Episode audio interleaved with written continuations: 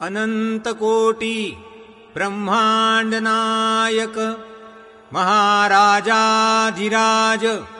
योगिराज परब्रह्म सच्चितानन्द भक्तप्रतिपालक शेगावनिवासी समर्थ सद्गुरु श्री गजानन महाराज की जय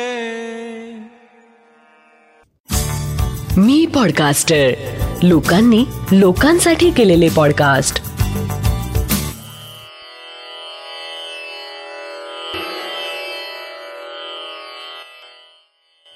श्री गजानन महाराज की जय.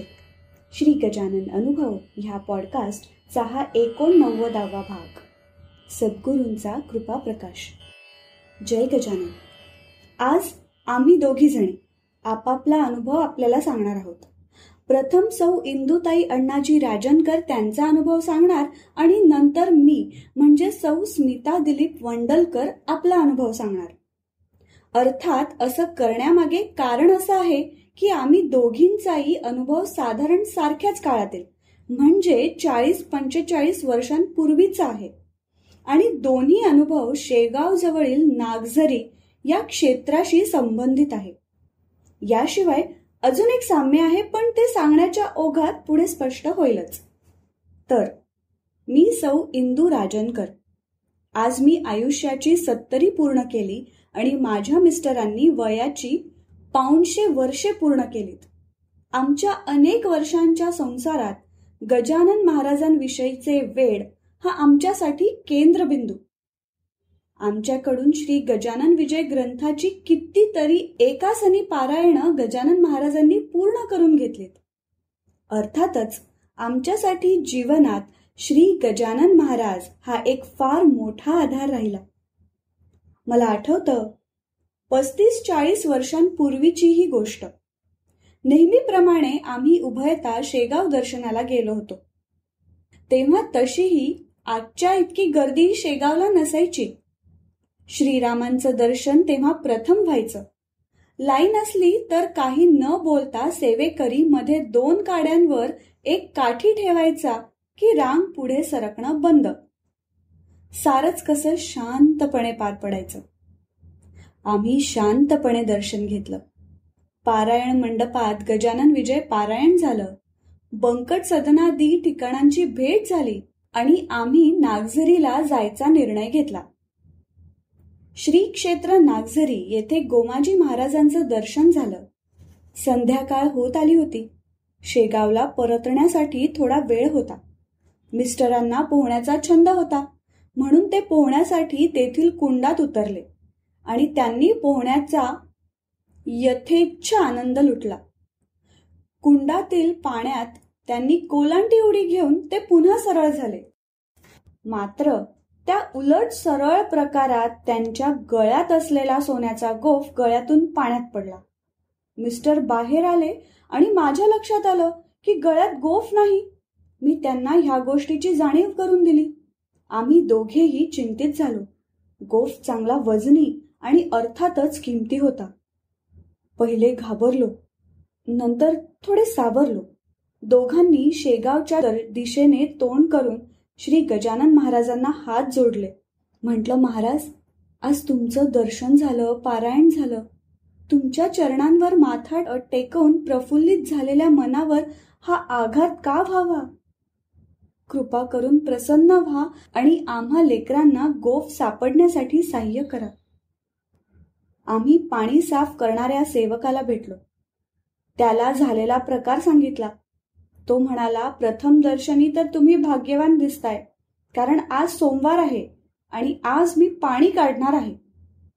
पण पाणी काढलं तरी पाण्याचा प्रवाह नियमित येत राहिल्यामुळे कुंड कितीही साफ केलं ना तरीही विधभर पाणी राहतच. शिवाय अनुभव असा आहे की पाण्यात पडलेली वस्तू एकतर वाहून जाते अथवा तळाशी दिसत नाही. बाकी आता गजानन बाबांची इच्छा. संध्याकाळ झाली. आता रात्र होणार.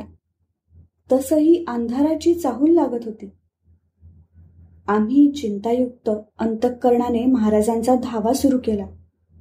आमचा धीर सुटत चालला आणि तितक्यात कुठूनचा एक माणूस अचानक तिथे आला. सेवेकऱ्याचा पांढरा वेश असतो तसा वेश परिधान केलेला एक उंच माणूस हातात टॉर्च घेऊन आमच्यासमोर उभा टाकला आम्हाला म्हणाला तुम्ही चिंतित दिसता आहात. पण काळजी करू नका. हा टॉर्च घ्या आणि टॉर्चचा प्रकाश जिथे टाकाल तिथे तुमची वस्तू मिळेल. आम्ही पायऱ्या उतरून कुंडामध्ये शिरलो. विधभर पाणी दोन पावले समोर जाऊन श्री गजानन महाराज की जय! असा जयघोष करीत टॉर्चचा प्रकाश पाण्यावर सोडला. थोडं काळजीपूर्वक पाहिल्यावर आम्हाला आमचा गोफ तिथे सापडला. पुन्हा गजानन महाराज की जय म्हणून पाण्यात हात घालून मी तो उचलला. आम्ही बाहेर येऊन त्या गृहस्थांना टॉर्च देऊ केला. आम्हाला फारसं काही बोलण्याची संधी न देता वेगानं ते निघून गेलेत. गजानन महाराजांचे आभार मानित आम्ही आमचा प्रवास शेगावच्या दिशेने सुरू केला. मी सौ स्मिता वंडलकर. एकोणीसशे सत्तर एकाहत्तरची ही गोष्ट. त्यावेळी मी पाचवीत होते.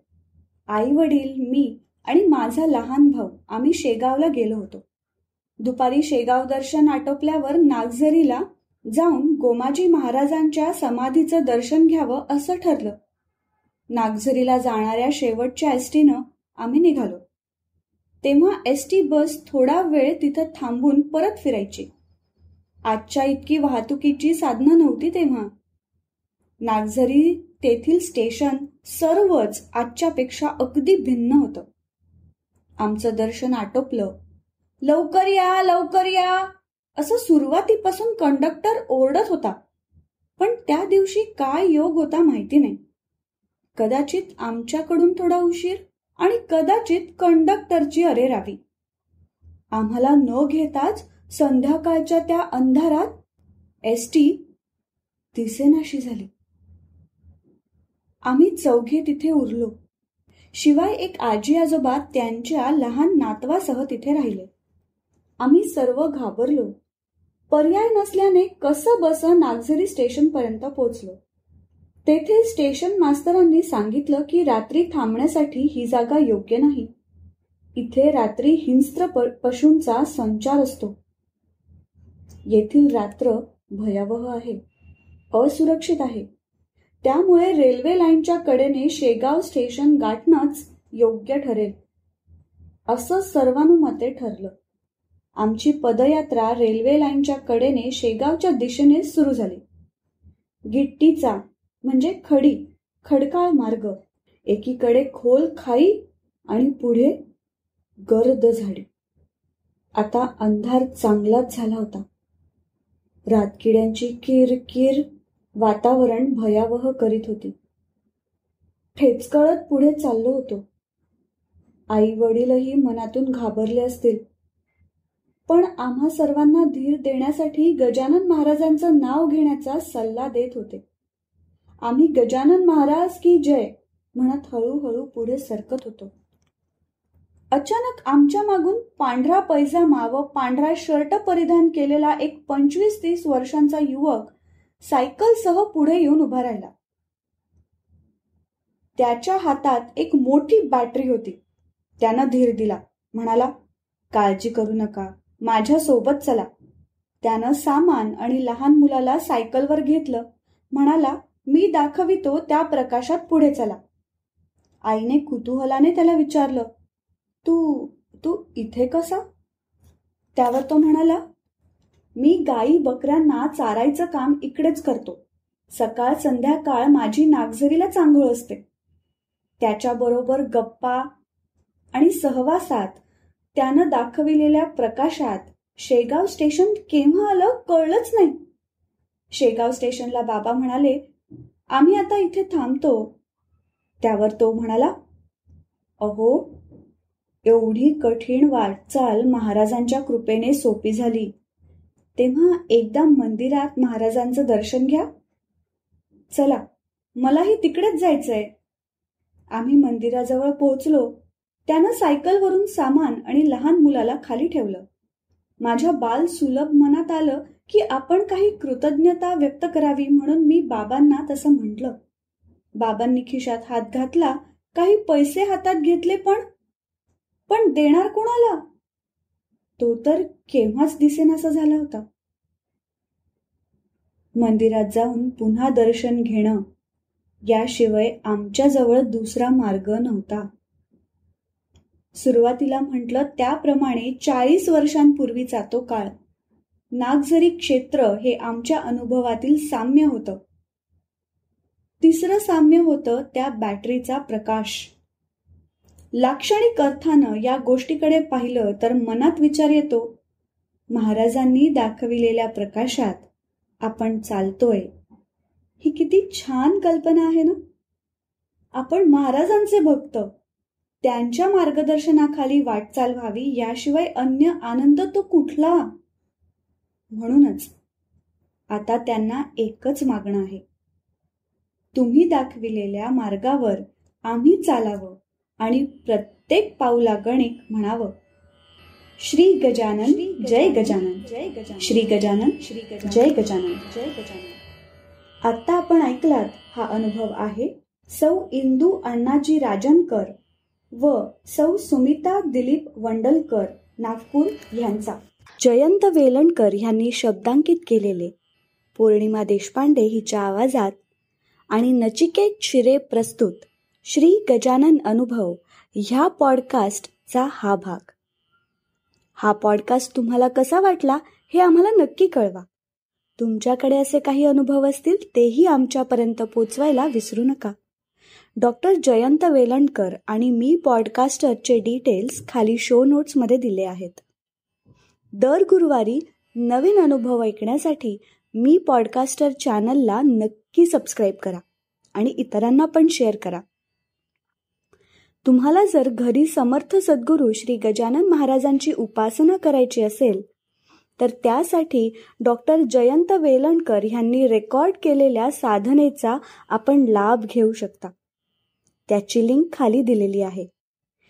मी पॉडकास्टरचे इतरही पॉडकास्ट नक्की ऐका.